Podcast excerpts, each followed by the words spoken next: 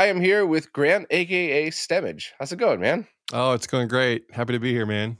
I am very excited to talk to you. I've been a fan of yours for a long time now. I'm geeking out a bit that uh, I get to be chatting with you here. So, uh, you know, I'm glad I got the name right too. Knowing my luck, you're actually you pronounce it Stomage, so I'm glad I got Stemage right. No, I like saying I, say, I like saying it's garbage, but with a stem.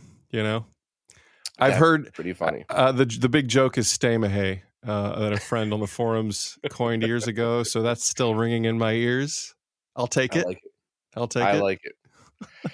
so, uh, 2008, 2009, I'm wandering around a warehouse that my company was uh, was using to manufacture computers, and I hear metal coming from the back. And we're in Statesville, North Carolina. It's mostly country and whatever else they had. So I was like, "Who the fuck's listening to metal?" And some nerdy kid comes around the corner and he's like, "Me." And I'm like, "Oh shit!" You know, it's interesting to find another metalhead around here. So I'm chatting with him for a bit, and he just immediately nerds out on like, "Have you heard the new Dethklok album?" I'm like, "I don't know what that is," which I do now, but whatever. He's like, "Have you heard Metroid Metal?" I went, "What are you talking about? Stop, back up." And he's like, "You don't even know what I'm talking about." So he just gave me the website and everything. Went back to my hotel room that night, downloaded it, and I've been absolutely hooked ever since. I've been following you. Um, I never got to see your band play live because I, I, at any of the trade shows, the job I used to have, they used to send me all over, so it was rare I got to be wherever I wanted to be. But yeah, I just um, I, I, absolutely awesome renditions of some of the best video game music that I've ever heard, in my opinion. So it will like. What is that origin story? What, how did you decide to do that? And then how did you get it to sound so freaking good? You know, 15 years ago or whatever. Because Oh man. I mean- technology's gotten a lot better recently than it was for recording back then. Oh, that's for sure. I mean, I you know, it's funny. This I just celebrated the 20th anniversary of uploading the first MP3 of of Metroid Metal to the internet. So it goes back to the it goes back to the analog four track. You know, it's like the mm. The tape days. Uh, my my the first the whole first NES. Um, I guess I call it album, but it was just a song at a time back then. You know, it was just it, was- we I didn't have a website. It was just recording a quick version of an idea to share on the IGN boards um, and it was on the Tascam cassette high bias eight track. It was, it was like, uh, you know, no cutting and pasting. All had to be programmed ahead of time in my little Yamaha drum machine, and and uh, and then things, you know, evolved, and I, I ended up getting my buddy Chunk Style to play bass on stuff, which meant I had to go to the computer. I had to start using Cool Edit Pro, which is something that I'd used in college. Uh, and then you know fast forward to about 2009 that's that's what you said that's when the band got together we i just we discovered magfest and realized there were other like-minded nerds that could play way better than us so we pulled them in and we were like we're like let's let's see if we could do this live and and um, hooked up with Danimal from Arm Cannon and Kirby from Temp Sound Solutions and uh, Kevin, a, a drummer that we knew from other projects, and made the band happen. Uh, and then it could actually have shows. And then it's just been, you know, playing playing the occasional trade show, like you said. I mean, we don't play as often as as much anymore, but we did have sort of a not really a reunion show, but just sort of a freshen up uh, at this last Magfest, and and had a great time. So. Um, we don't play a lot, but we re- we st- we don't tour together. We don't play a ton. Maybe that's why we still enjoy playing music together. We don't do it too much. You're from the band scene. You know what that's like. You, you know, it's it's a it's a family, right? Um, Yeah, the grind got me more than anything else. The grind of like showing up at the bar and then they're changing the time you go on and you're there early with a smile on your face to try to be that hard worker, but then you get taken advantage of and now you've been there for 8 hours. You know, you've spent all of your money at the bar, but somehow are still completely boringly sober. And then now you're playing a gig to the bartender and the bouncer who just want you to leave or finish so they could leave. It's I had I had enough of those. Yep. And uh, you know, they were worth it. They were absolutely worth it to get to the ones where I'm playing in front of a couple hundred people going, How the I don't deserve to be here. Like what the Yeah, hell? right. This is amazing. Like it that was a- not every night. It is a grind. It's it's Yeah. something. It's it's like, and if you're in a metal band, it is exactly what you just described. I mean, that's that's what it is. It's you're playing in in in shoeboxes and puddles in the floor kind of places, and and there's some great people at those places, and there've been some great shows, but you always you know you always kind of you got to fight through the bad ones to get the good ones. Make for great Yeah. stories, though. You know. And the people with their hands out. How many promoters couldn't make big enough Oh, air prom- quotes wanted to take money from me and i'm just like i wanted to pull them aside and be like you know it took me a long time to work through my anger issues would you like to see them come back out because exactly. i know exactly what you're trying to do to me right now so please just walk away What? Yeah. Yeah. You don't know what kind of metal band you might be dealing with. Maybe just, you know, try to scam someone else, maybe. yeah I don't know. yeah, Yeah. that was frustrating But we we played a, we played some smaller shows, um, more local type stuff, but they were all the Metroid Metal Group, but they were always um, they're, they're always like smaller cons. We did Asheville uh, Comic Expo. Hmm. Um, we've done like it's like nerd music themed stuff, which by default will at least pull out nerds who are interested in hearing really any kind of music as long as it's nerdy. You might yeah there might be it might be a three band bill and it's a four string quartet a nerdcore group and a metal band and i don't i don't know of a lot of other scenes where that can happen seamlessly you know and it feels natural but it's it's really cool. Yeah i i love you know it's funny because metal uh you do get the meatheads and i am the biggest freaking metalhead on the planet so when i say this i say that with honesty but you do get the meatheads that are like if you listen to metal you listen to only metal and nothing else but metal and that's that's that's so the minority in that scene. I grew up listening to gangster rap metal and then whatever pop music i listen to and depending what um substances I was experimenting with at the time, I could go from listening to Slayer to Aqua to yeah you know to like Wu Tang Clan. So it's you know yeah, it's I I think most of us are actually like that. So. yeah that's where the good music comes from if you're just inspired by other metal bands you're just going to sound like a metal band you know you gotta you gotta things are going to keep changing you gotta let you gotta broaden your horizons you know yeah. um but when uh, after the uh, we put out our last stupid album, one of my friends was like, "I didn't know you were a fan of Heart," and I'm like, "I mean, yeah, but no, but I mean, obviously, great songs, great musicians, but I've never bought an album." And they're like, "Well, isn't that little interlude part before the solo crazy for you?" And I'm like, "Eh, "No, it's god damn it, it's crazy for you." Yes. yep. Yeah, it's uh, yeah, you get Yep. your influences from everywhere. That happens. I have I have blatantly stolen or borrowed. I don't know. I'm not giving them back. Parts from all kinds of different songs, and I mean, in in specifically the Metroid Metal stuff, I can point to where things came from just because it's like you you can't help it. It's in your blood. There's so many Stone Temple Pilots chords and Metroid Metal music. I can't. I, it's just it's just how it is.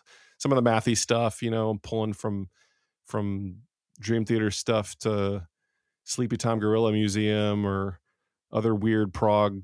It just happens, you know. Sometimes it's on purpose, and sometimes it's like, why is this riff really good? It's probably because it's a helmet riff, you know. But Yeah. I, but I'm not entirely sure. And then you you play for someone else to to you know get their opinion.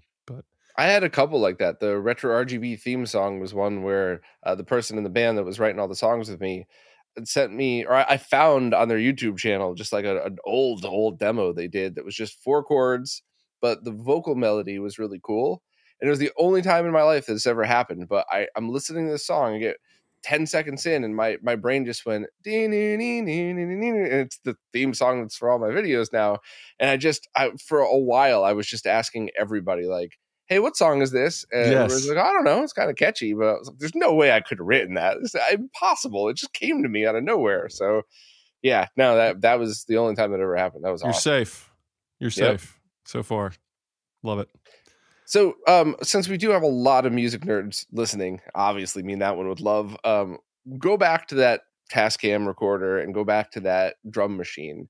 So, were you actually programming the drums? And then, what was the bass? Was that a digital bass, or was that actually you and playing a bass plugged in? Like, how did all this? And, and also, what do you? The first song that you actually remember doing with the intent of doing it, like, oh, I'm going to redo this this video game song.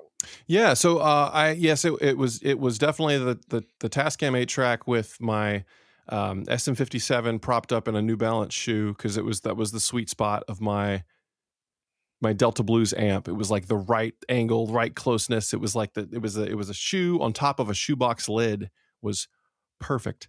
Uh, I I did that um, with my I have this little Yamaha R. It was called an RY10 rhythm programmer, but it was just one of the earlier Yamaha drum machines, and I got it. I probably got that thing when I was in like I don't know, maybe eighth or ninth grade, and it had one drum kit that I liked a lot. The rest of them were pretty terrible, but it had one good crash, one good open hi hat, and I just did all the programming ahead uh, in that. It wasn't until later that I I ran out of room. I did the boss medley for Super Metroid, which is like seven minutes long, and I actually had to record. I had to arrange half the song and then wipe the memory of the drum machine and then arrange the other half of the song, which was a very scary thing because you can't oh. really go back at that point and yeah and do anything about it. But that's just also the nature of the analog days, right? I mean, that's you're just going to go back and have to program it, program it again anyway.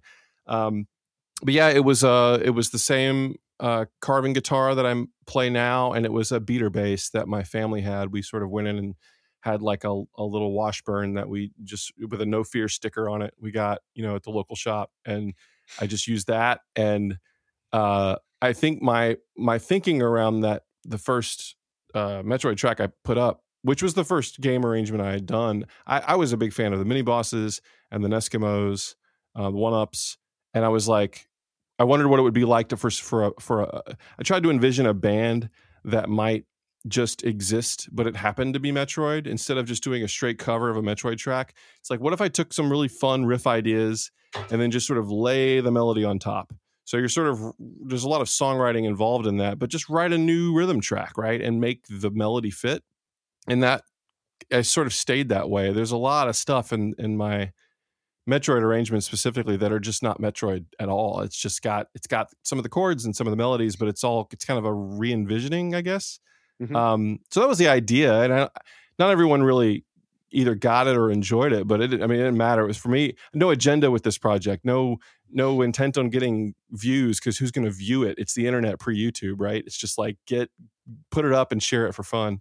Um, and so yeah, that was sort of my my thinking. And then when when people there was a pretty positive response, and I and only because I had already thought about a few different tracks. There were other ones I wanted to to do. I wanted to do something swinging. I wanted to do Brinstar, right? It's got a it's mm. got a nice gallop to it. So I just kind of kept going, uh, putting a song up every you know three months or so, uh, and stuck with that eight track for a long time. I don't have it with me, I, but when I moved out west, I left it with my brother. It's in like a sealed up case, and it's got all I've got all the tapes and all the band demos and everything. All the cassettes are still there.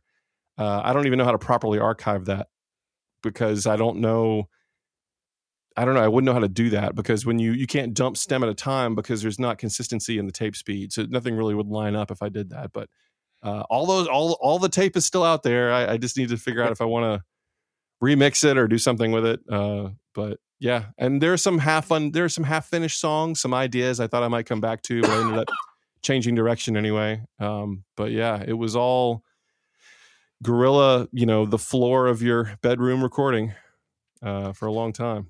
So what's the workflow like today then?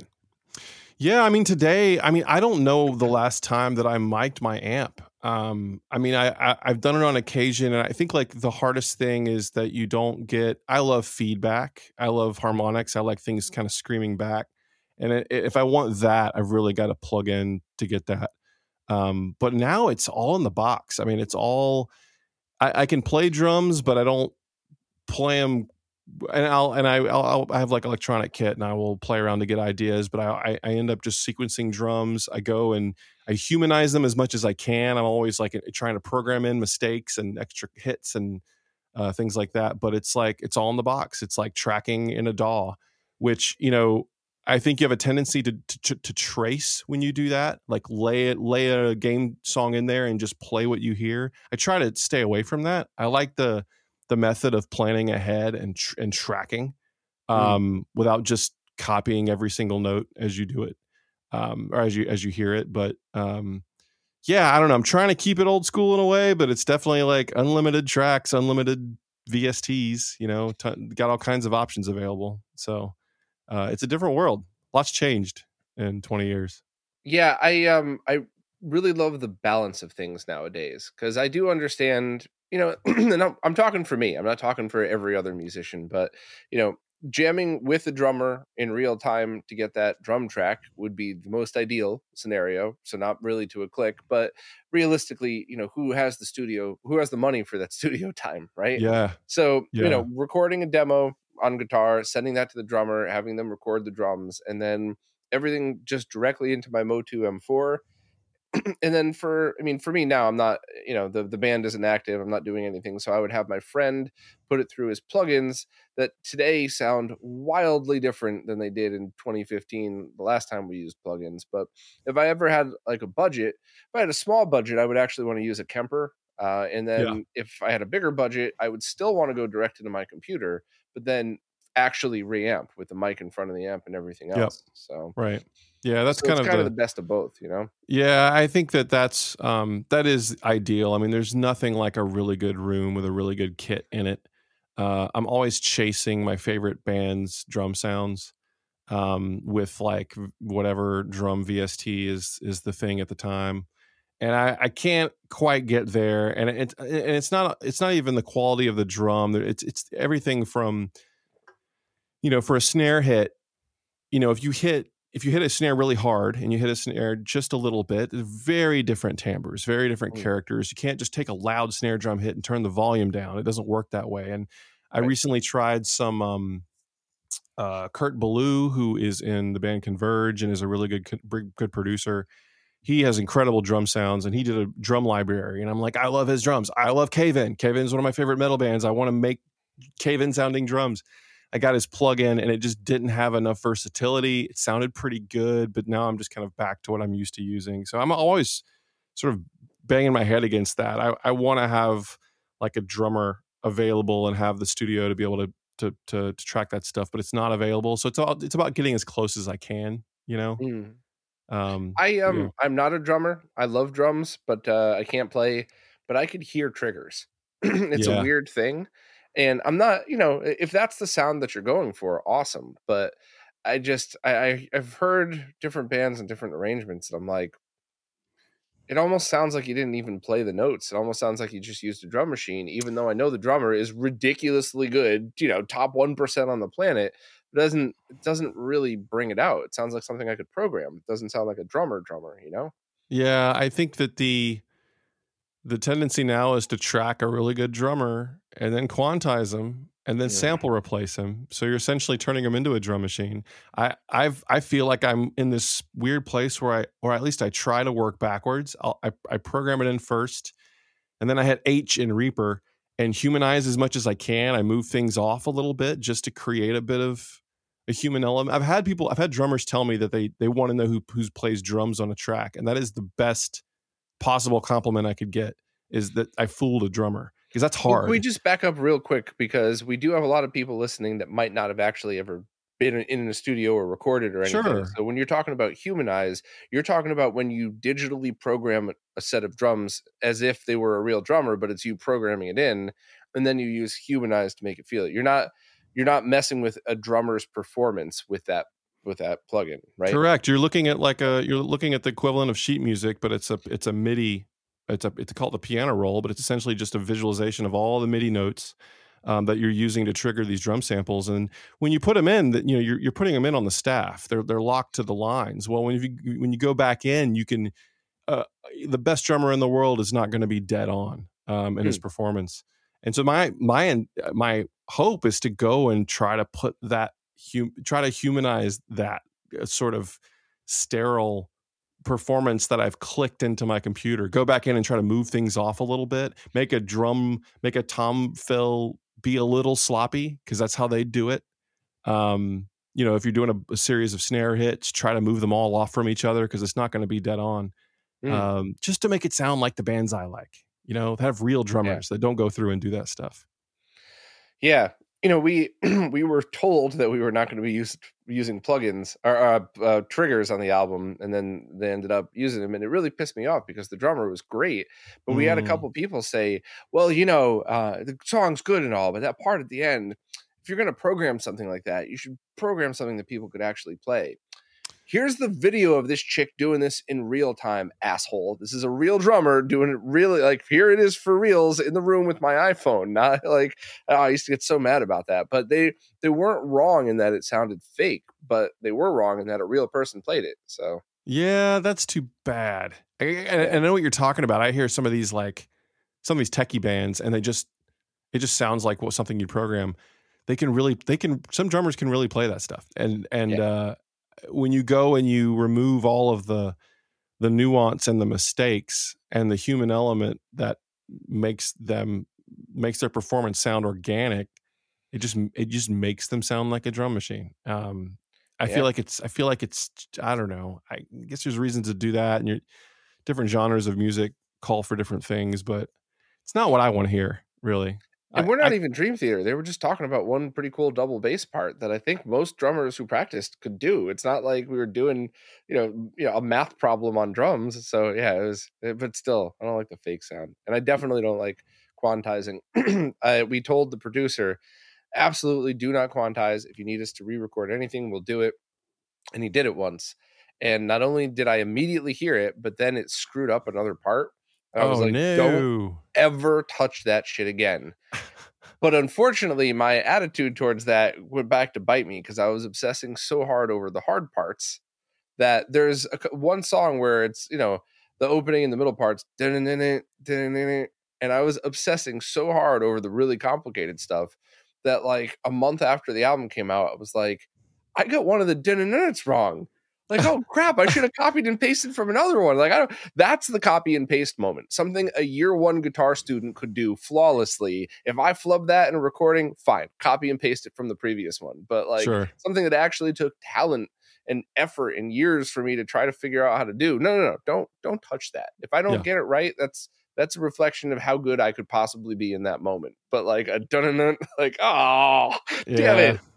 That's It where happens. copy and paste should have been there. yeah yep. It happens.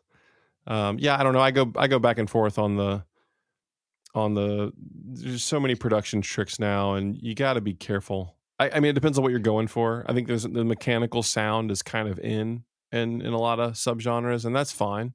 That's just what they're supposed to sound like but i don't know. Don't don't don't do it on everything at least that's my preference you know Yeah, I mean, it depends on the band. If you listen to a Rammstein song and you're like, "Oh, it sounds like there's keyboards in there," yeah, there are. Yeah, There are yes. supposed to be keyboards in That's there. allowed. But you know, if you listen to a, you know, if you listen to a Megadeth song and it's like, "Are, are those keyboards?" It's like, no, no, no. That's uh, actually, I, I didn't even really like the last album, but there were some there's some production things on it too where I was like, "What does that sound like? What is it? What are they doing?" So yeah So, um, what uh, you know, we're concentrating on, or we've concentrated on Metroid and you know recording, but you've done quite a lot of other stuff, both for fun, and I think you've uh, you've contributed to some actual game soundtracks too and stuff, right? Yeah, I um back in you know maybe 2015, 16, I, I started getting just just because of the number of years I'd been doing the video game arrangement stuff and and always tried to to write original music too. I got some opportunities to to, to play either session guitar for people or do songs for different things and and just sort of f- fell into a few opportunities and my my wife was like you should just see just attempt to go all in like try to see what if this can work and if it doesn't work go get a regular go get another you know desk job like it could it's fine but you know at least at least you gave it a shot um but yeah i i ended up doing um i played all the guitar on this cartoon network show called steven universe which was super cool i got to that was sort of like a big session gig and i've gone on to do guitar work for Lena Raine and um the guys who did uh, Rogue Legacy uh, and some other. It's, it's been really fun to do that. And then for and then I I've done a lot of work for Choice Provisions, who did like the Bit Trip series. Um, done soundtracks for a number of their games. Uh, I and I ended up doing um, a couple years ago. I did well year and a half ago. I did a soundtrack for a Riot game, a Riot spinoff game for um, League of Legends. They made they started making indie games based on their champions and we got pulled in to do one for this little character called Ziggs. He's like a little sort of a cat looking guy. He's a Yordle. It's a whole, Mhm. it's a whole, you know, he's a, a character from the League universe, and he like duct tapes bombs in his garage. He's sort of an unhinged, uh, you know, sort of, sort of unhinged but fun in a fun way character. I had to like come up with the, the sound of of Ziggs. Like League is a music studio as well, and so or, or Riot is. So then they're always writing themes for their characters. But he didn't have one, so I had to like write. This guy to think about this guy and write a theme song for this guy. You know, I'm always injecting guitar when I can, but a lot of the stuff I've done for soundtracks has forced me to move other directions. There's more found instrument stuff, synth stuff. Um, so yeah, I've gotten to do a number of game soundtracks. I'm doing another. There's another game coming out very soon called Super Catboy, which I got to do some songs for along with Anton Corazza, who's an awesome composer. Um, so yeah, I'm, I'm, I'm making it work, uh, doing other stuff, uh, and you know it's it's freelance. It's like not easy coming from the world where you're used to getting a regular paycheck and it's uh, nine to five, that whole thing. But it's been really, really cool, and it's forced me to to dabble in things I probably wouldn't have otherwise. Um, I've, I've just finished a short film, uh, my very first short film. So I got to actually co- compose for for to picture, uh, which oh. is like a which is like a pipe dream of mine. It's a it's I don't know when it's gonna see the light of day, but I did. Fin- it's like it's just a ten minute piece, but like I don't know. Over the years, things have been slowly evolving um, and I'm still trying to do just rock stuff too. But it's it, I don't know. I've gotten a lot of opportunities, and it's it's made me it's made me think about things a lot differently. It's definitely made me a better musician. I don't think it's made me a better guitar player because I don't practice still. But uh, I don't know. It's been really it's been fun to to uh, learn new yeah, stuff I and try to incorporate. Some of that. I slightly disagree with you there because when uh when we the last band that I was in, we could we just could not find a drummer because the my partner in there was uh an awesome musician from Long Island, but she was a chick. So every time a dude drummer would show up to try out and find out that he was playing a chick's parts and he couldn't play it, his dick would shrivel out into nothing and he'd run out the door. I mean, I'm only exaggerating a little bit, by the way. Like no, it was I, I weird. It. Like yeah. as soon as people, I, I, just I don't get that whole it's pretty silly. female male thing. But so we at one point we're like, because she wrote also a bunch of like you know um, once again, not to be sexist, but like chick singing on an acoustic guitar type of thing. And I was like, well, look, why don't we just do that for a little while until we find a drummer? And I spent like two months writing those songs with her. But everything was different. How you hold your hands, the position, how you play, yeah. alternating between picking. And then I went back to metal and everything was easier. Everything. Mm. I think yeah. half because those crazy, you know, those muscles with the triplets and everything got to take some time off, but also you're building up all the muscles around it. So I'd be willing to bet that you doing all of this other music, your brain and your muscles are now stronger. And if you just went back and did some crazy prog metal thing, that you'd probably find it less less hard than you would have before. It's yeah, I, hard. I think there's some stuff that I could play now live that I have faked in the past. That that that that's for for sure. And I, and I think that a lot of it is um I don't I don't I don't practice as much as I as I used to, but I do play guitar a lot when tracking. I use a lot of I, I cannot I can't read music and I can barely play keys, Same. but I use MIDI uh, MIDI guitar software. So I hmm. I bought a MIDI guitar years ago, and it was such a weird fiddly toy thing. I got rid of it, but I run my um run my guitar through my input effects on, on, on, a track and my in my recording software I, I, I, put this plugin in there and it listens to my guitar and translates it into raw midi data that i can then play any instrument with so i could put you know i could put orchestra in there i could do chip sounding stuff i could you know do a choir whatever i can do anything so even though a lot of the instruments people hear from me may not be guitar i'm definitely that's my main man that's my instrument so of choice. Do you do you know the name of the software that you use for that? Yes, it's called MIDI Guitar 2. It's from a company called Jam Origin. Uh, okay, funny. I was just looking up to make sure that I was going to be talking about the same thing, but I have Jam Origin MIDI Guitar 1 that I yeah. bought 2017. Oh boy, is that a lot different than the second version. I bet yeah, yours actually works right. it does. It does. There's a lot of um it's not it's not like you have a pickup on your guitar that can that is listening to every single string and and then translating you're listening to the, the entire audio signal the, the, the kind the processing they're doing is pretty amazing that it can and it can pick up even with even with sort of the natural harmonics and blending and note warble you can get in, in, when a chord is being played it does a really good job of picking that stuff up i will say there are a lot of false positives so you end up getting lots of little extra MIDI notes that get thrown around uh, when you're recording, and it's but that stuff's pretty easy to clean up. A lot of them are really short little plucks and little, I guess you call them artifacts that just show up mm-hmm. when you record. And I just have it set so after I'm done recording, I can select all my notes and automatically delete any note shorter than like a 64th note or 32nd note, and that kind of wipes all those away. So it it takes a little bit of um, finessing if you're going to actually use that in the song. But for just messing with ideas, I'll tell you what, if you play your guitar through an instrument that has a really soft attack, you know, something mm. that swells, you play guitar differently. You know, put the put the cans on so you can't hear your guitar anymore and you're just hearing this strange instrument and you will approach the instrument differently. Um Totally, you nailed it, and that's fun. what I used to do with it. But as soon as you, with the first one, I'm talking six plus years ago here, but as soon as you got past a certain speed, it just would lose its mind. It wouldn't even, you know, even if you're just, even if I sat there and just hammered all of the notes, tapping it to make sure that I wasn't, you know, I wasn't sloppy. It's still once you got back in the day, once you got past a certain speed, it didn't like it. Yeah. But all of my friends that have been using it for past couple of years are like, oh no, no, it's totally different now. You know, it's really great. So it's got it's got some it's got some weaknesses and and and I think you know in an ideal world you'd get a guitar with a pickup and a, and a brain. You know, you something that's really built for that. I would never play with this thing live. They always put up oh, videos yeah. of people playing this thing live, and I'm like, I like no way. There's no, it's no thank you. But uh, but for coming up with ideas, um, especially like non guitar stuff, it's it's really fun. And it's and I I keep thinking I'm going to spend more time with keys with, but I'm just not.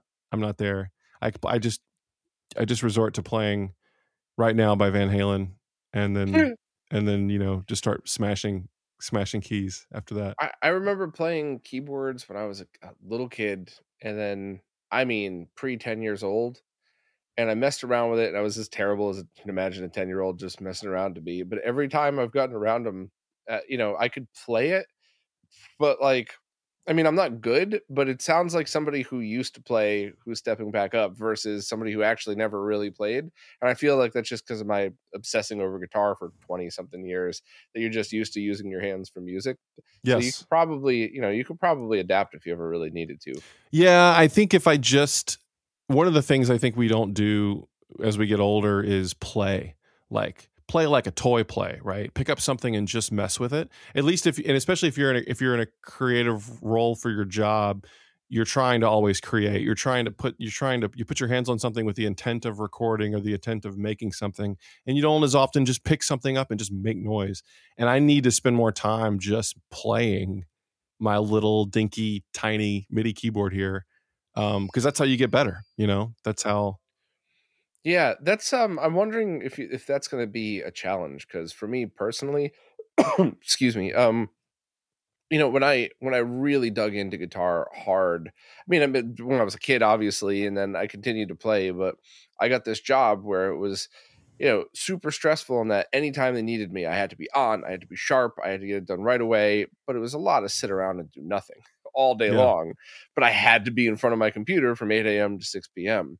So that's when I really dug back in and I got creative with the writing and all that stuff. And now with retro RGB for uh, you know, being with the full time job, I love it. It's no complaint, but all of my creativity comes into writing these scripts for these videos and helping friends work on their projects and helping get new products designed. And like every ounce of of love and creativity in me gets just emptied out.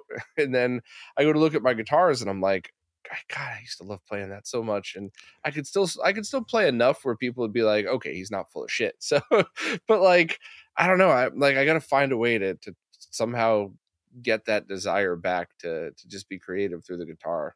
Uh, have you ever run into that? You know, especially oh, now doing it full time. All the time. I mean, I think that part of it is the part of it is the music making stuff, but the other part of it is I just don't necessarily want to be in front of my machine you know, when I'm kind of done for the day, I, I want to step away. I might be in front of another screen, but I'm not like at my at the rig. Um, but I always have a lot of ideas. I just I haven't found the time to like do that in the evenings. Um, although the you know, not it's not always the case. If I come up with a riff idea or something and you just put it down sometimes you just start going. The the same with all the dudes in my family, but we have a sometimes we have a hard time getting started, but once we get started, we it's kind of hard to stop, you know. Mm. Um the the blank sheet of paper is scary, but once I once you get going, then I then you just it, all of a sudden it's 10 p.m. Uh, but that is true. Like with a creative, with a, I mean, even if you had a different a job that wasn't creative, sometimes you're just exhausted at the end of the day anyway, and you don't feel like you know picking up an instrument or whatever. But if you're doing that kind of stuff all day long, sometimes the last thing you want to do at the end of the day is is is start over with something else. Um, Yeah. yeah. You got to drive them. You got to drive the. uh I mean, you could you could call it motivation, but you got to be inspired too. You know, you got to come up with something that flips a switch in your brain, so you're kind of drawn to it. You know. Um, Yeah, you know, my uh, my selfishness really came in handy with the music uh, writing thing because I never once wrote music because I thought I was going to be a rock star. Like I'm not fucking going to be a rock star. I wrote music with my friends because that's the stuff that I want to listen to sometimes.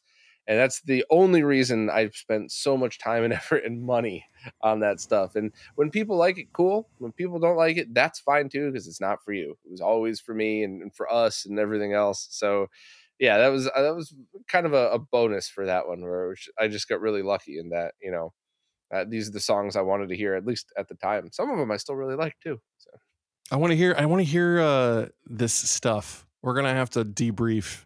yeah, I'll, Uh, I'll send it to you afterwards. It's you know. It's that typical musician thing where it's like, well, you know, it's me playing, but it's not the, it's not my guitar sound. It's not, you know, Oh, sure. Musicians always do that. They always try to tell you, uh, like, well, lower your expectations because it's Oh, not sure. exactly what I. But yeah, it's Yeah. I, I I dug it. I, I definitely dig it. Awesome. Yeah, I I I have tried to maintain the music for me attitude with stuff. Um at least for the stuff that isn't for for for work. Like I don't I didn't do like I did a Marble Madness record and I didn't do I, I didn't do that because like the new Marble Madness trailer was dropping, you know what I mean? For the new the reboot. It was just cuz it was on my list of things to that I had to do.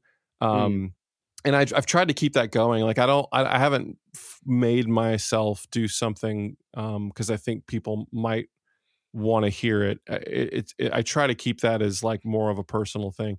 But you know, when you're doing, but, but when you're doing music for a job, it's different. It's at that point, it is. It is. It's you. You know, you were pulled in because there's something that you've done that someone might enjoy. So you're putting yourself into it. But um, that's just that's a different situation. But I, you know, I, I don't. I, I feel like that is the best way to keep it. I don't know to keep it fresh and to stay interested is to do the stuff you're interested in. You know, I, I don't there could have there's probably there's a million opportunities to have to have gone down that hole and tried to kind of like catch the wave of whatever's coming around. I've got a, I've got a lot of friends in my feeds that are that are that are riding that and doing well with it, but I hate video.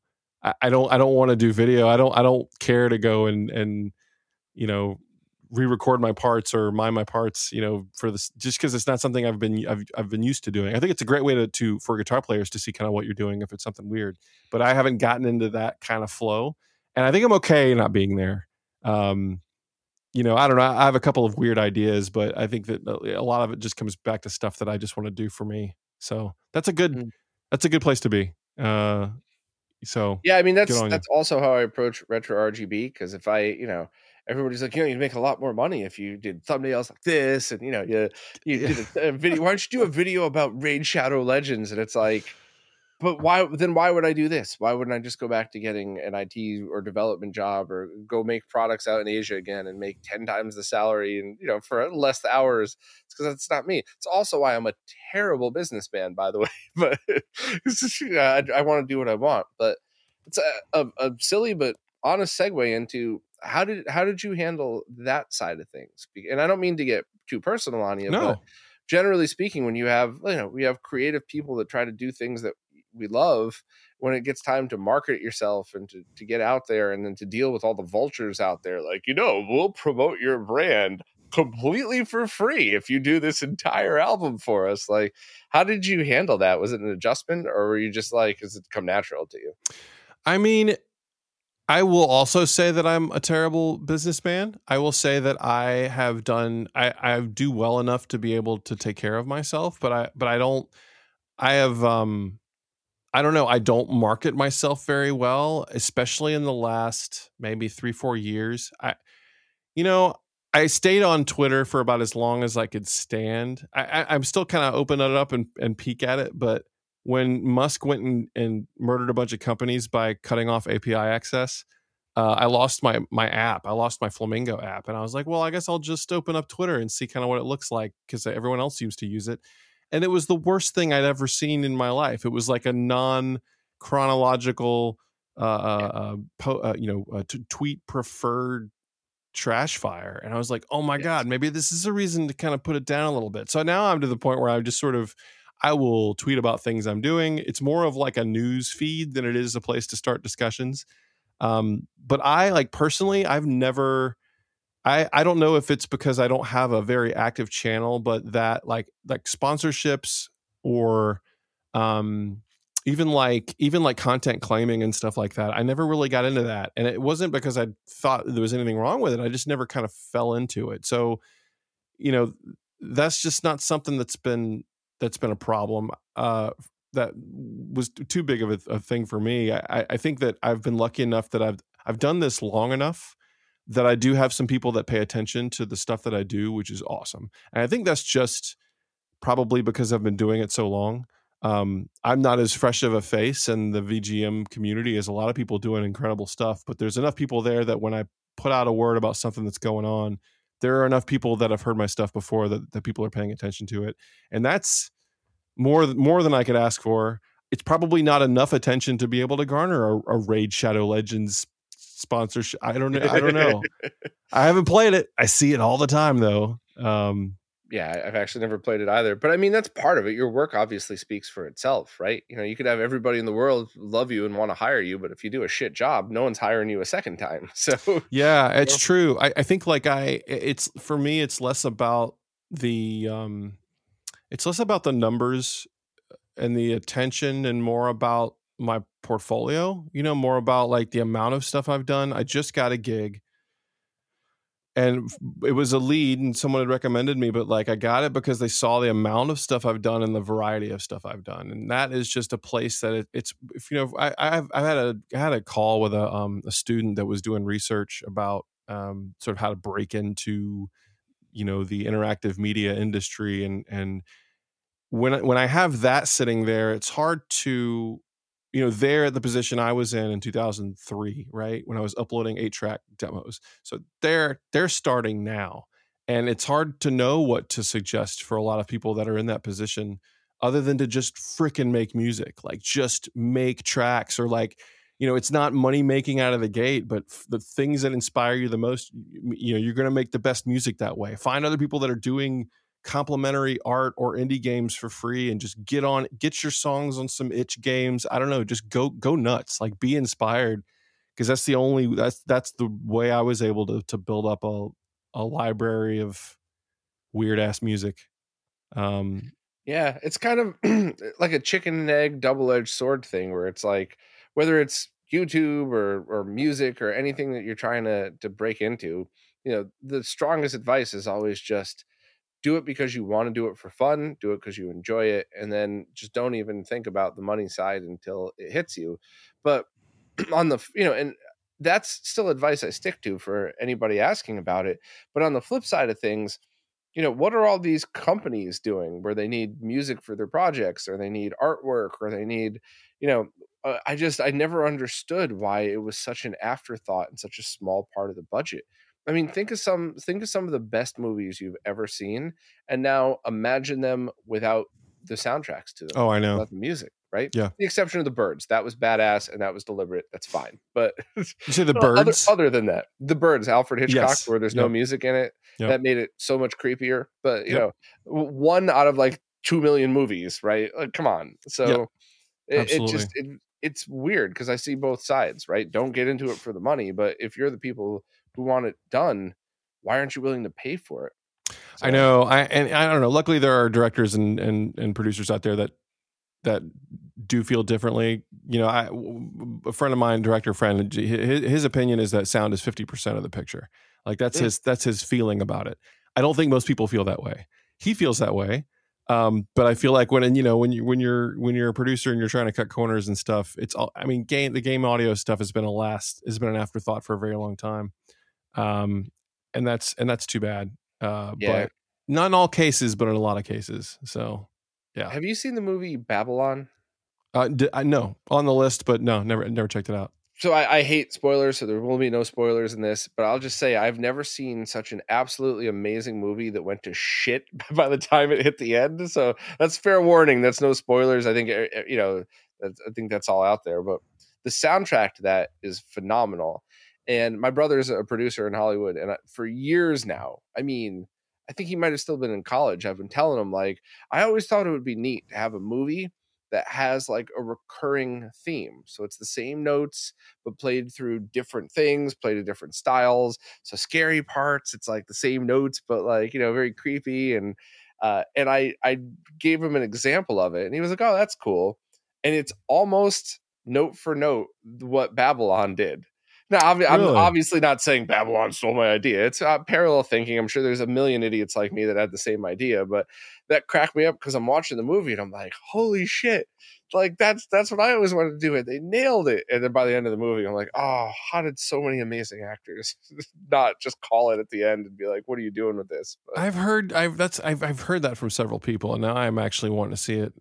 Well, I was just wanting to see it out of raw curiosity, but now I want to listen to it as well. Yeah, no, the the music is some of the best part in it, and then you know the the Margot Robbie just she's she's awesome in everything, but she kills it in that movie. Right you know, and they time everything perfectly. The the music really really made it. So yeah, yeah. I'm I'm in a weird I'm in a weird. I just like I said, I just finished this short film, and I'm in a weird movie mode right now where I'm. I feel like I'm listening to movies in, a bit differently than I did over the weekend. My wife and I went to uh, Modesto in California and got to see um, Empire Strikes Back, where they remove the score and the live symphony plays it. So you're oh. watching Empire Strikes Back with the oh. live symphony. And this is a pretty common thing in a lot of big cities. I'd never heard of it before. A friend of mine, uh, Viking Guitar, got to see it in New York, and so I just looked it up, and it was like three hours from us. So we, we went and did it, and it, of course it was great because it's, I mean, you know, it's the it's the best Star Wars movie with the best some of the best music ever written. Uh, I it, I think it was when you see that happen, it makes you realize when there isn't music. I don't know if it's an easier way to put that. There were 10 minute stretches where there was no music at all and everyone's just hanging out, conductor's hands by his sides, right? there are there are action scenes full of bombast. There are action scenes with no music. There are dramatic scenes with tons of music, dramatic scenes with no music. And I'm like, okay, well now i have to figure out what the pattern is right i gotta like i gotta like watch i gotta figure out where like where we're trying where they're trying to push things forward i don't know it's like a whole different way of thinking than i've had to think about game audio for the last however many years you know so that's a yeah. sort of a digression but it, it's i feel like that's that's been a really neat thing to to, no, that's not a digression. That's a really cool topic to think about because you know that's something that you know even if people are listening to this who just like music and they don't record and they don't maybe don't even play, everybody who's listening to this can picture exactly what you're talking about right oh, now. Yeah. How do you choose where in the in the scene to put the music? Why is it? How many of your favorite movies that you don't even realize that there was music making it better because it just it just amalgamates into this perfect scene that you don't even realize it's all of that stuff going on. So yeah, that's a great point. I think a lot of cheap TV always has music. I don't know if you ever noticed this, but like a lot of the kind of lower budget stuff always has music going. It's always yeah. it never stops. Change scene, same song, still going.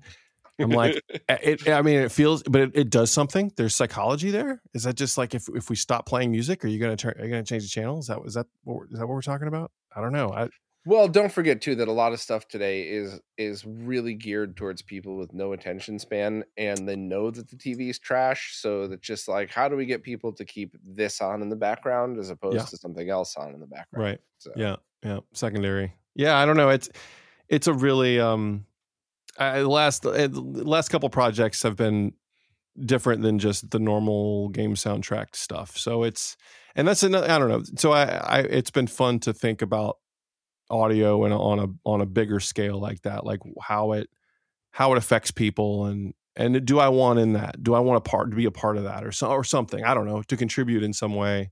I think it would be neat. I think it would be a whole different kind of challenge. So I've talked to people that really that only write for picture, and some people can't stand it. They hate it, and I get it. Uh, as soon as you leave, you know, as soon as you leave tempo markers behind, or you start having to like wrangle, you know, your projects to account for that stuff, or change things after the fact, it gets to be kind of a nightmare. But I don't know. We'll see. we'll see. Yeah, I, I hope you stick with it. I hope uh, I hope it's something that, that that just ticks all the boxes for you. Yeah, and you know, and, and then as I've been doing this other stuff, I've been I have a lot of new riff ideas and stuff too. Like I have some some some you know some rhythm guitar experiment experiments I want to get back to. I've just been making time for it, you know, trying to trying to trying to fit that stuff in, decide how much of my evenings I want to devote to it and things like that. So um so yeah. when you listen to music now, how do you listen to music? Now, obviously, you know, driving around in your car, that's everybody. If you if you're going for a jog or a commute, you get your earbuds in. That's that's kind of standard for everybody. But do you have like a I want to go listen to music, or is that kind of gone because you do that all day long now? Like, is there a thing? Or it's interesting. Yeah, I, I thought about that more in the last year. I found myself listening to more like podcasts in the car than I was music. Uh, part Same. of it's because my car music, my car stereo is not great. Like I have the, I bought, I got a used car. I got a car thing, and I had to get another car, and this this one doesn't have the best stereo, and that's fine. But I've I've actually been trying to deliberately listen to just music uh, as my main focus. I used to do it a lot when I was younger I remember coming home. I, my old roommate after I graduated college, uh, I'd always come home from work and he's just sitting on the couch with his arms crossed and listening to a CD. And I, and I thought that was really cool. I was like, I haven't done that since I don't know I, my Fisher Price record player when I was little. I don't know. Like I, I don't know when I was just just actively listening to tunes. And I feel like it's a really different way to experience it. And I've been trying to do more of that stuff. I gave the I gave the new Foo Fighters record a dedicated listen um like I, am trying to do that it, although it's hard to sometimes find time for that but just that there's a there's a difference between driving your car and listening to music which all you're doing is you're not doing anything other than driving so it, and a lot of that's sort of automatic but the difference between that and, and then laying down on the couch and listening to to a record is is huge. Um yeah. so i'm trying so i'm trying to do more of that. I'm also trying to listen to my mixes without my monitor on. I had a friend uh tip me off to this recently uh, on Twitter, but he was just like, I'm trying to like whenever you, you you're reviewing a mix, your ears are tired, you're always watching the cursor, you're always watching things go by. He's like, turn your monitor off, like just just like or turn around, turn the hell around, stop looking, stop, turn off the optical part of your listening experience, uh, and just and just listen to it, and it is different. Uh, sounds weird, but music fans out there or music makers, give it a shot. It's odd. It's almost it's actually uncomfortable because um, because you're you're you're expecting to have your hand on the mouse doing something while that's happening. So, uh, so to answer your question, most of the time I'm driving around, or I'm cleaning the house, or I'm.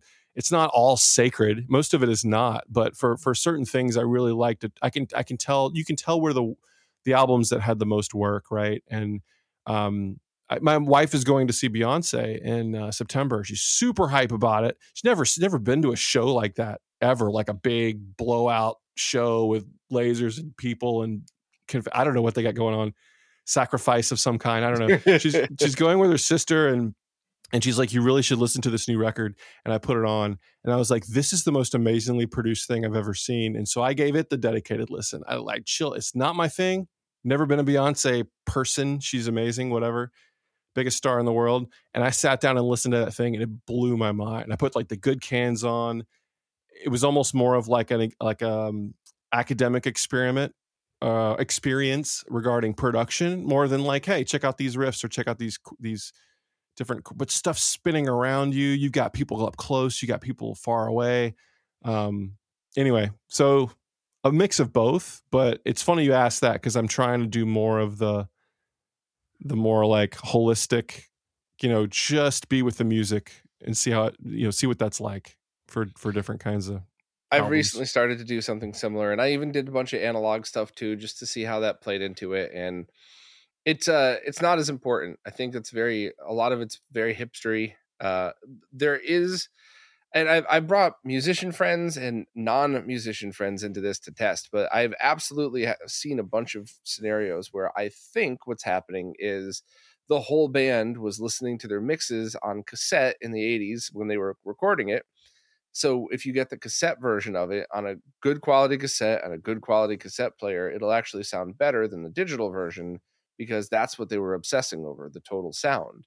But mm. cassette isn't better than digital. Records aren't better than digital. So if you have something that's somebody took the time to remaster correctly it's going to be better. Or mm, you know, like the new In Flames album, I got I got it on cassette, on vinyl, and on digital. In Flames did so cassettes. That's Yes. crazy. I, That sounds like garbage, though. oh well, okay. Well, it's a novelty, that, was right? a thing, and the vinyl sounded great, but they just did such an amazing job with the modern production. So the digital version actually sounded the best because that's what they were listening to. Yeah. But I agree in that I do I you know I, I do try to set listening time nowadays, and I do also reappreciate the quality of sound coming from speakers, and I don't mean the sound coming from a hundred thousand dollar speakers. I just mean not shitty speakers right. not the Logitech computer speakers you've been using since 97 actually spending you know 300 bucks on an amp 350 bucks on a set of speakers i mean for under a grand you can get like holy shit good sound that you could have never gotten for that price 15 years ago mm, it's and very it's- true. that's important to me and my ears were poisoned for a while because one of the jobs I did, I got to go to all the CEDIA shows, CES, a bunch of home automation stuff. I've been in the rooms with a half a million dollar stereo, and it's good. Yeah. It's real good. There was one where I, if you closed your eyes, you would bet somebody every penny that you had in your bank account that there was a woman standing in front of you 10 feet away singing. And but it wasn't. It was just two of the best speakers and the best amp I've ever heard in my life. So I don't I don't even want to hear those anymore. I don't want to I, I just want to stick to affordable stuff that sounds amazing that I could recommend to other people. And I, it, that's that alone has been a huge difference in listening. It's just you know these earbuds I got for podcast recording. Don't I will never listen to music through these ever ever ever. Yeah, it's eh, you, you know as a as an engineer you have to account for those scenarios, but I, I certainly don't enjoy listening. If I forget my earbuds and I'm i'm I'm throwing the ones on the plane, it's like the worst thing in the world. Uh, Yeah, but yeah, I yeah, if you're gonna make time for music, you need to you need to create an environment for it. You know, people don't skimp on chairs anymore. You're sitting all day long. You're getting good chairs. Get some good cans or get some good speakers and put on your favorite records. If if you if you get a really good set of speakers or headphones, you will re-listen to albums you haven't listened to in a long time, and they'll sound totally new. Oh, Um, you nailed it right there. It's a hundred percent true. A yeah, I just got 100%. the these are my new. It's going to work great on audio, but I just got these guys. Uh, uh, I made an investment and I got these cans. Um, they're called LCD X's, and I got them used. They got a decent deal on them, but they were like. I decided to look into doing. I was trying to decide if I wanted to upgrade my monitor setup or my headphone setup, and I because my wife works next door a lot. I decided to go for that more than the um than the just the standard uh, monitor setup, just because I have a smaller room anyway. What's that? Audeze LCDX. Audeze, yeah. Yeah, I just looked that up. It's a fancy pair of headphones. I did right not there. pay. I did not pay that price for those headphones. I paid about half that. I paid about half that. I I hate spending money. I really do. But believe it, but even with even with that, I like I do not regret these at all. Like I feel like it, I I was mastering a crazy kind of industrial um uh cyberpunk album concept album and the low end is wildly important on this record. And I, and I have a bit of res- I have a bit of I have a few low end problems in my studio, but I I was really looking into, into these and, and I was like, can you wait another week for me to finish this? Because I want to get these freaking headphones and make you my guinea pig. And it ended up being the best decision I, I've I've made. These these things like you know it doesn't matter as much for music, but you can I can do a sweep down to like twenty hertz and actually feel these things in, on my head. Like it really it really is insane. Um, and I mean that's just that's impressive. But I, I will say I've gone and like I've I've got some record player problems, but it works for the most part. And I've gone back and gone through a bunch of LPs with these things. Um, but it's like it when you set yourself up to enjoy audio, you want you want to experience it. Like you want to spend time with it. I mean, even if you're just getting like a set of new noise canceling headphones, the first thing you want to do is just start listening to your favorite stuff to see how it sounds. So, um, Yeah, that's that's definitely true. yeah. Yeah, Uh, re- rediscovering music that you may have liked at one time, because you know I I loved going out and finding. I still like finding new music. So I'm not one of those grumpy old men that only wants to listen to the same twenty things I listen to forever. But uh, Warren G's first album, I wanted Hmm. to I wanted the song "Regulate" because I always loved that song. I wanted to do my cassette great song. player test with it. This is a great song, but the rest of the album, every song is good Mm. every single one and i forgot how good those were and I, I I bought that cassette with the purpose of like, well, let me do my my analog audio testing so that I could probably do a, a write up or a video on it. And I I listened to it twice in a row, the whole album. I couldn't mm. believe how good it was. I had forgotten most of those songs. So. I've I heard you mention in previous uh, episodes about the the kind of digital audio or d- digital analog thing. I haven't done as much like A/B-ing between uh, CDs and, and vinyl or tape for that matter in, in like lot like in real time, right? Bouncing back and mm-hmm. forth between the two. Uh, I really want to. Um, I feel like I need to do it with the actual. I feel like I need to do it with the actual needle on the record and not like record it to tape and then play it back. But I guess if right. you do it as a super high bit rate or not bit rate, but high uh, resolution, maybe that would be okay. You, but theoretically, if you did thir- like 24 bit 192k, and I know yeah. I know vinyl is nowhere near that, but there are so many things that are part of the experience that you um, that your body and your brain senses, even if your ears don't hear it. Yeah. Um, but so I, I don't think I've I've admitted this publicly yet, but the oh, reason I got I got super into this was because the whole thing with you know CRT displays and old video games and old TV shows and old movies, they look mm-hmm. better on those. And on projectors sometimes. So I'm trying to find a way to get all of that content to look as good as it can, as close as it can to that on modern displays. Because your average enthusiast would go through the trouble of getting all that crap I have back there, but not your average person. Whereas if your average person could say, wait, so I just buy this thing for a couple hundred bucks, plug it into my TV, and it's going to look like that. Most would, most that actually care. So I was trying to do the same with audio, but affordable.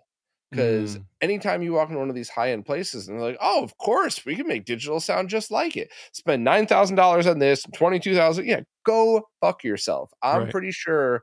I'm pretty sure we can make this happen for definitely under a grand, but maybe under 500.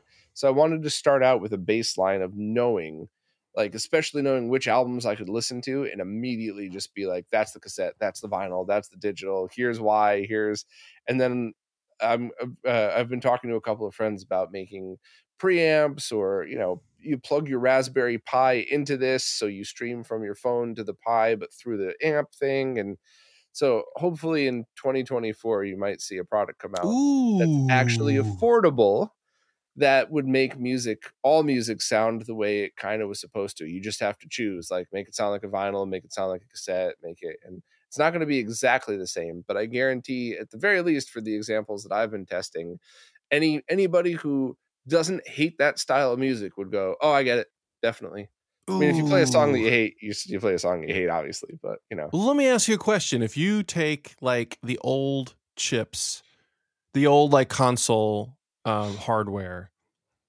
We, we always talk about the ideal listening environment, right? right? What what is the ideal listening environment for that chip? Is it through the, uh, the the shittiest Zenith wood panel covered speaker out of the front of your CRT? Because that because that's what everyone everyone that heard that when I was little is what that's what they heard it out of. What is the ideal listening environment for that Era. So what you're asking is exactly the same as when people say, "What's the best way to play an old video game? Is it through composite or RF yes, on some right. shitty TV? Is it through RGB through a broadcast monitor that was fifty thousand dollars when it was new?" And unfortunately, the answer is whatever you like. Right. And I know people get really mad when I say that because they want an answer that they could follow, but the there are so many good ways to do it but there's there's a couple of bad ways to do it and i have a feeling that's going to be the same because it's exactly like it's exactly like if you say oh when you grew up listening to your favorite album you had that really shitty over ear headset that came with whatever knockoff brand cassette player you bought so is that the authentic way to listen? No of course not absolutely not but do you also want to put it through a digital processor through crazy expensive speakers? Especially stuff like you know like you know imagine the first uh, metallica album right? Basically recorded on a four track. I know it wasn't but it's a good metaphor for it. Where you know you don't want to put that are you going to put that through the most expensive stereo? No but you also don't want to listen to it with your crappy headphones on. So i think the answer is a happy medium in that you just you don't want to try to change it into something it's not but you, you want to embrace the fact that everything is cheaper to do quality now than it was back then. So yeah, interesting. Because I just think about this idea of like running running uh, this product or whatever running through filter amp filters like what what the end goal is like what the end state is and maybe that's maybe it's something where it has different settings to create different character to to emulate different thing and the reason there's only one there's not only one crt filter on these emulators is because everyone it was all it was all different. Like it was all right. different stuff back in the day. Um so it's i mean same for audio too. I've never really thought about that uh, but that's fascinating. Uh but I just yeah, know that it, listening... it's a strange rabbit hole because you could very easily just go off and make a thousand different plugins, and none of them actually do what you originally intended on them doing. You're just like, hey, listen to all these cool ways I could filter your audio to do different things. So that's yeah. why both with the CRT filters and the you know the RetroTink 5X and with the audio stuff that we're kind of playing around with and still basically just barely prototyping, it's we're trying to very strictly keep it to a, a good representation because you know the better example i could use because for whatever reason it's so much easier to describe visual things than audio but yes. if if you looked with like a microscope at a crt and i created a filter that made it look exactly like that on an lcd panel and you step back normal distance you'd look at the lcd panel and go well, that doesn't look very good but yeah. if i make a filter that that five feet away looks like the CRT, you're going to go, holy crap, that looks just like that, you know, the CRT I have sitting in the corner. And it's kind of like that with audio. You you don't actually want to recreate all of the noise. You want to get the warmth and you want to get the way that that noise would tie it together. So uh, a, a buddy of mine, Maddie, Miss Mad Lemon, she her album from last year, she did it all on an Amiga and it's uh it was recorded through a, a, real amiga and everything and i loved it it's a great album but i then took that album digitally with an md4a approved audio card and i put it on a cassette using a nakamichi dragon cassette player and then played it back on the mm. cassette and it was just like there were so many things and I, I, talked to her about that. We should have recorded that as a podcast, but I talked to her about that offline. And I was pointing out things like, hey, this sound effect that sounds like a crackle, when it was on a cassette, it actually sounded like an instrument and it blended in with these other things at the same time.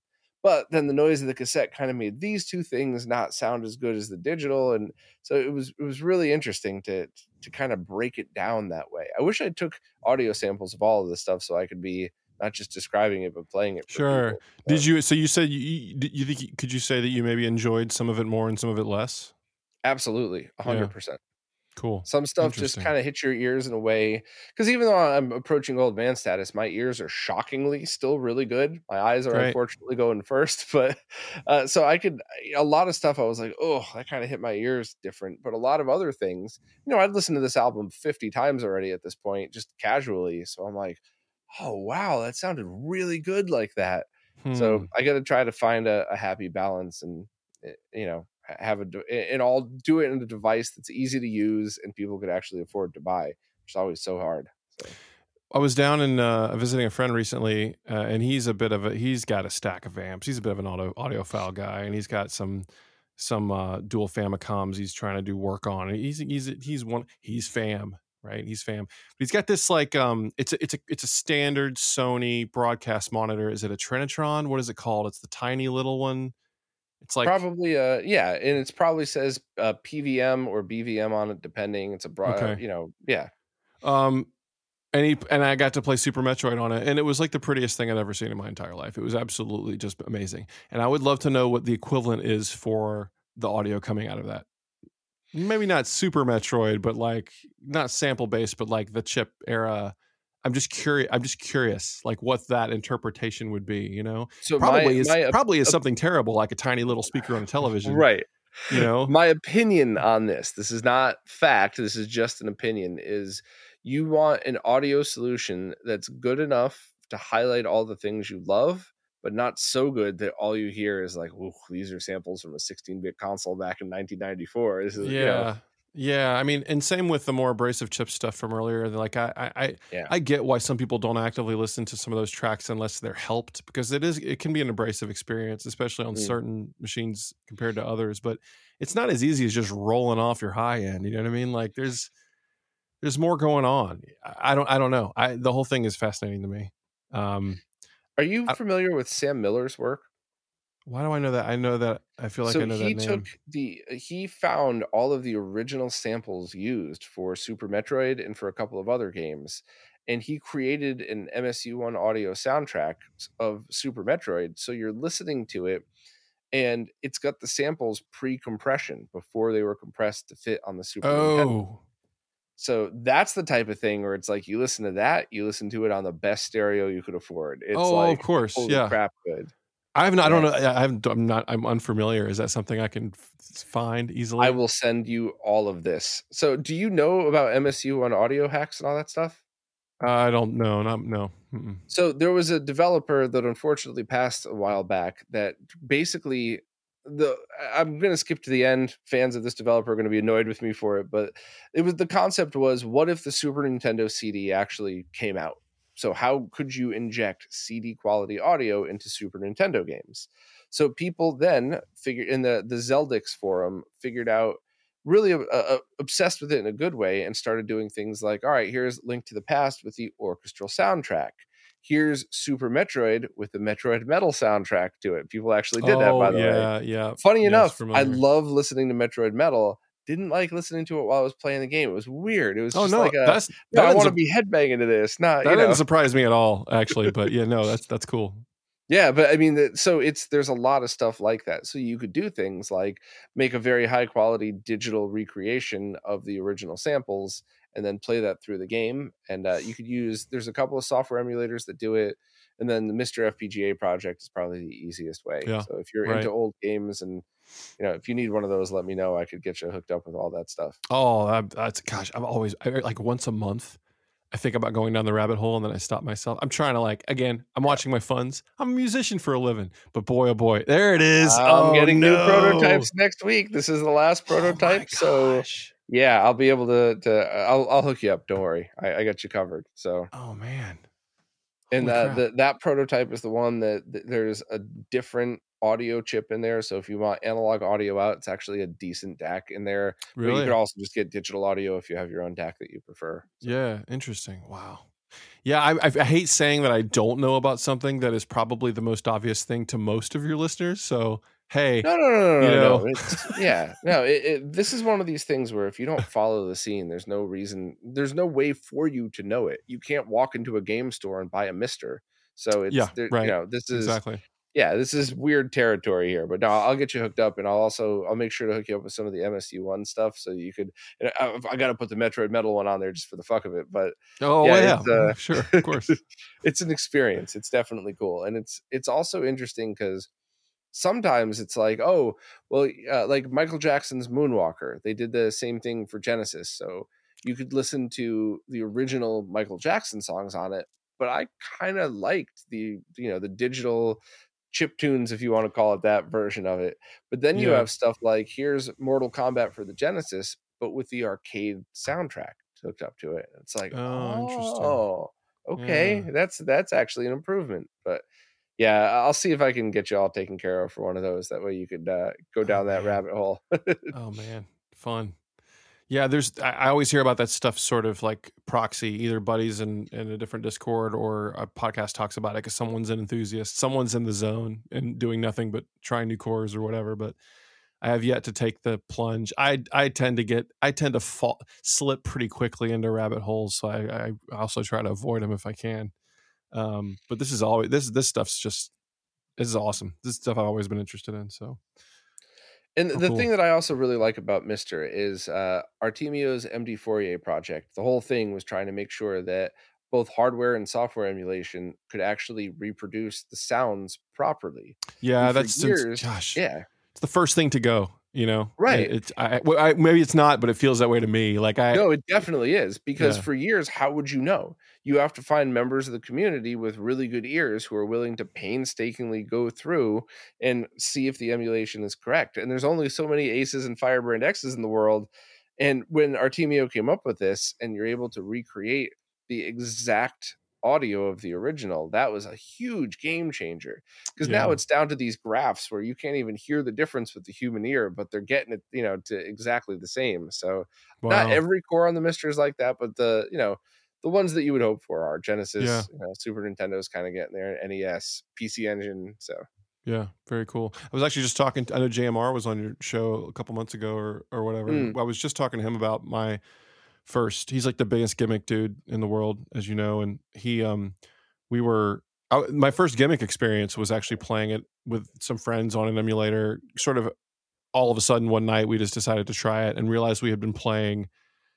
We played through like four levels, and we're like, "Man, something's something's up." And we I we didn't I wasn't even familiar with the soundtrack as much then. Now it's like an all timer for me, but at the time we're like something's weird, and he went into settings and flipped a few switches, and it was like the whole thing lit up because of this. Because and that was just a that was just a it wasn't even a bad emulator. It was as much as it was just a few things not being set up right. But it was not the turning thing on the Famicom disk system emulation. exactly yeah. exactly and then it i had i knew that baseline by heart and then all of a sudden all the rest of the stuff turned on it was it was a fun experience but yeah audio man is always the first one first thing to get you know someone's or it's a device with some built-in stuff and i don't know i just i hate hearing it's always like it's always a mega drive game and in the first like 30 seconds you're like oh God, like, y- y- it's, you're just it's just a mess it's absolutely and maybe some people can't notice maybe there's like maybe the the stuff that's off is just a little off and but i feel like the people who are playing those things the enthusiasts will Yeah. definitely notice you know What I've found is that tone deaf people are tone deaf. It's not an insult. It is what it is. So I'm colorblind, so it's. It's just a thing. And people that have an ear for music notice immediately. And people that don't have an ear for music, if you played, if they're playing emulation and then you play them the original, they'll go, "Oh wow, that sounds different." But Mhm. you have to point it out to them. But they would absolutely notice the difference. yeah no something's something is something has changed yeah. Yeah. cool So uh what's what's next on your plate that you could talk about? I'm sure you're you're working on stuff that's still, you know, not released yet and all that. but- Yeah, there's a. I know that I know that uh, I believe later in the summer, Super Catboy is a platformer you can wish list on Steam that I've got some songs in with my buddy Anton Carraza and one of the developers, the artists actually did some music in the game as well. Um, that's coming. I got another game that hasn't been announced that should be out maybe in August, maybe, maybe September. I actually don't know. Um, that I'm cranking on. Um, oh gosh, that's just I'm trying to think if there's any. See, this is what happens when you just start doing work, doing songs for your job. Is you're just like you just say a bunch of I can't talk about it shit and sound like a jerk, but No, that's it's just every what week it of my life. I feel your pain. Yeah. It's what it's how it's how it is. And I, I mean, I'm doing some I'm doing some neat stuff. I'm doing. I will say I'm doing a. You may find this interesting. I'm doing a project. Um, it's not a video game, but it is for a. It is for an interactive. It's it's interactive media in some way, and but it is on dedicated hardware. I'm actually going to get. I'm actually designing for a for a um, five speaker stereo, five speaker stereo, five speaker setup. Mhm. So it's the first time I will have designed for something that will always sound the same wherever it's played or wherever it's interacted with. I don't know if that makes sense. You know, you got to design No, for your car. huge. Because you're it's, not it's yeah, different. It's very different. where you're putting your phone on a table thinking, all right, how's it going to sound when people listen to it like this? Or how's it sound in my shitty car? How's it sound in my Yep. good? Having a dedicated thing, man. Yeah. So are It- you like, are you nerding out and using tricks? Like, all right, well, when you're sitting this thing, then the audio bounces this way. So I'm going to make an effect that goes like, are you My like hope- going my- nuts with that? my hope is that that is the kind of stuff that I, that it's sort of getting rolling now but that's what i'm hoping for it'll it's less of a the five speaker system isn't really like a surround thing necessarily it's more of like a low mid high situation but there's a lot of audio fidelity to work with there so like twinkle things should twinkle appropriately and i don't know how the stereo field's going to feel with this setup but it's it, it's just peculiar because it's not you know when i did i did this soundtrack for card of darkness which was an apple arcade game i found the i found the eq profile of like the iphone what the hell was that? I don't know iphone 9 speaker or whatever it was whatever was out at the time. And like you know had it as in my monitoring chain on my computer so I, I- with a click of a button i could and then i would pan everything to, to the left. So i could stare at my left monitor and it sounded like an iphone. I actually used a, a buddy's iphone to test it. It was pretty close. I made my left monitor sound just like an iphone so i could try and design audio for the people that refuse to wear, you know, good headphones with their their phones. So that's the kind of stuff you have to jump through when you're doing audio for a game or whatever else. Um, but yeah, this will be this will be neat. This is like a dedicated hardware setup. That's not that's not uh, that's different for me. So that'll be cool. It will be challenging in different ways. I think um, there's standards I probably need to kind of kind of work toward and, and ways to make it work. But anyway, yeah, the sub is going to be what the sub is, and that's what I have. That's what I have to work with. Don't go too low, or I don't know. It, will be fascinating, but um, that's a lot of fun. Can't and again, I'm I'm a jerk, and I can't say anything about what it is, but I will soon. Yeah. No, it's fine. It's not being a jerk. It's the opposite. How much of a dick would you be if you outed a project that hasn't even been released yeah. yet, right? Yeah, that, that, that's a bigger that's a bigger jerk. That's for yeah, sure. Yeah, you're fine. You're totally fine. Um, is there one or two places that people could follow all of your work? Do you have a website that you maintain? Is there one social media site you hate less than the rest? Is there? yes. So I will say that um my I try to keep my my I have a portfolio on my website that I try to keep updated. All the stuff that's trickled out. Not I do a lot of mixing and mastering and and stuff to engineering work for other people, and I haven't kept that up quite as much. Um, but I do have a discography on my site that lists sort of stuff in order that's pretty updated. Twitter is what I use mostly for just tweeting new things, retweeting things. I use I do Facebook on occasion too. Never really got did I have an Instagram, but I don't really use it. Uh, um, so that, so those are kind of the main places. Um, I, have been wanting to do more of a mailing list uh, thing, but I just never really uh, haven't really been as much on that. So, um, but yeah, so those are the main spots that I'm I I post things um, keep my Linktree updated with stuff, that kind of thing. It's like what you, what people expect from most musicians, and try to keep. I'm actually going through the process of uploading a lot of old stuff that never made it to streaming platforms. So once every couple weeks, I'm throwing a new song up on Spotify. Hmm. Um, hmm. I did an Ensiferum cover with my wife. It's like a kind of a folk metal band. We did for a, mm-hmm. a song for a buddy, and we uploaded that a couple weeks ago. Um, but yeah, there's just a lot of like VGM stuff, licensable VGM stuff that I have that is just kind of like buried in old ba- old Bandcamp albums that aren't even on my Bandcamp, you know. And I'm sort of pulling those out and talking to the to the producers of those records and trying to like put stuff. You got to be where people are, right? And a lot of people are streaming, yeah. so I want people to be able to find that stuff if they like. uh If they like a certain song, and I, I want to be in front of that search, you know. So it's been fun to pull up some of the old stuff and, and get it out on streaming. And if people want to support your work, do you have a Patreon? Do you have like a Bandcamp where people could buy your albums? I've definitely bought at least one Metroid Metal album. Probably. Yeah, there more, are. There's a the, the, obviously stuff's on streaming, but Bandcamp is probably the best way to support me. I don't really do. Uh, I haven't done Patreon just because I haven't had like a I haven't f- figured out any sort of routine um, sort of perks that I think would be of, of, of value or that I can kind of keep up with regularly because I'm doing so much for higher work these days. I'm doing less sort of for fun stuff month to month. So no Patreon, but if you want to go back buy a Bandcamp record, or a lot of them are pay pay what you want to. So if you want to throw me some burger money, I won't complain. Yeah. You know, I'm not going to lie, for a lot of musicians, when they have that pay what you want, I will download it for free and I will listen to it. And if I don't like it, I just, you know, I just feel like an asshole saying it, but I just, it's not my thing. So I don't pay. But if I like it, I will absolutely go back and throw 10 bucks or something like that. Yeah, wow. absolutely. I've listened to this album five times in the past week. It's well worth it. My 10 bucks. Here you go. Have at yeah. it. Please keep making more. So, no, I hear you. You know what I'll do a lot of times too is I'll go buy a record from a buddy and then I'll just go stream it on Spotify. So like because it's there, like it's yeah. where I listen to some stuff, so I can throw it on a playlist of new VGM stuff or buddy music or whatever, um, which is hilarious. But it's my way of kind of supporting them and then going to the platform that I end up on more frequently. I, I haven't enjoyed Bandcamp's uh, app as much. Um, here's a funny one for you. I decided to do pay what you want merch at a show. Uh, maybe it's like maybe it's just this scene. I think the video game music scene is just extra supportive, but I think when someone walks up to your booth and they see pay what you want, you can watch their brain sort of short circuit. You know, you don't they don't know what they're supposed to do. Like they may not have a lot of money, but they don't want to be a jerk, but they would like a CD. Um, and so, you know, the whole idea is you pay something. It could be anything, it could be a dollar or whatever.